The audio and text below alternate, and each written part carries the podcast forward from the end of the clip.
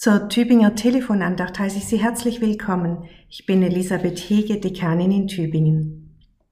Jakob zog seinen Weg und es begegneten ihm die Engel Gottes, so die Tageslosung.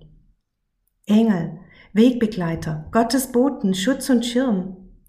Unwillkürlich rührt dieser Vers etwas bei mir an. Er weckt Bilder, die viele von uns seit Kindertagen kennen.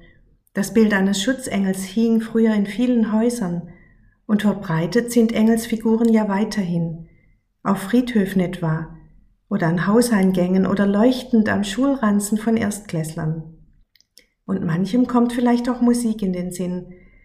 Der Herr hat seinen Engeln befohlen über dir, dass sie dich behüten auf allen deinen Wegen. Fast überirdisch klingt die Musik von Felix Mendelssohn dazu. In der Bibel sind die Engel Gottes Boten, ein Band zwischen Himmel und Erde, zwischen Gottes Welt und unserer Welt. Oft begegnen sie Menschen in Bedrängnis oder sie kündigen Unerwartetes Neues an und sie begegnen immer wieder in anderer Gestalt. Die Tageslosung stammt aus der Jakobsgeschichte im ersten Buch Mose, Kapitel 32. Da wird von Jakob und seinem Zwillingsbruder Esau erzählt, von der Konkurrenz zwischen zwei ungleichen Brüdern. Jakob hat seinen Vater und seinen Bruder getäuscht.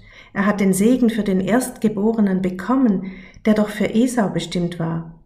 Hastig muss er darum fliehen. Und irgendwann legt er sich erschöpft unter offenem Himmel nieder.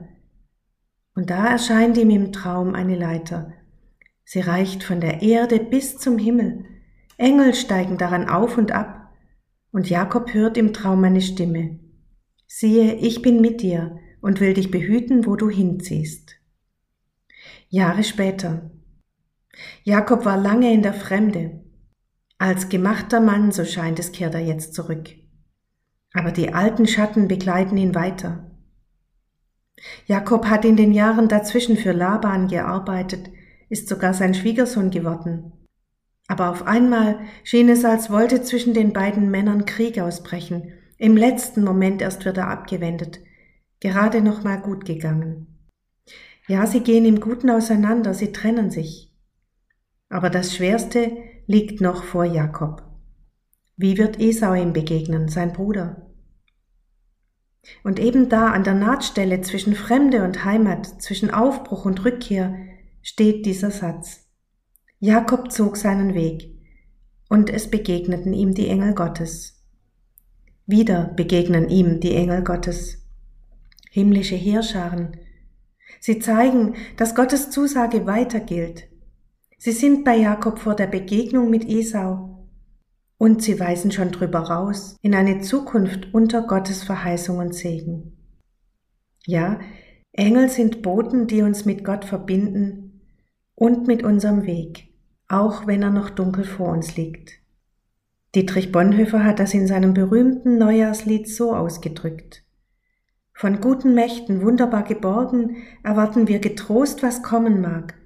Gott ist bei uns am Abend und am Morgen und ganz gewiss an jedem neuen Tag. Jakob zog seinen Weg, und es begegneten ihm die Engel Gottes.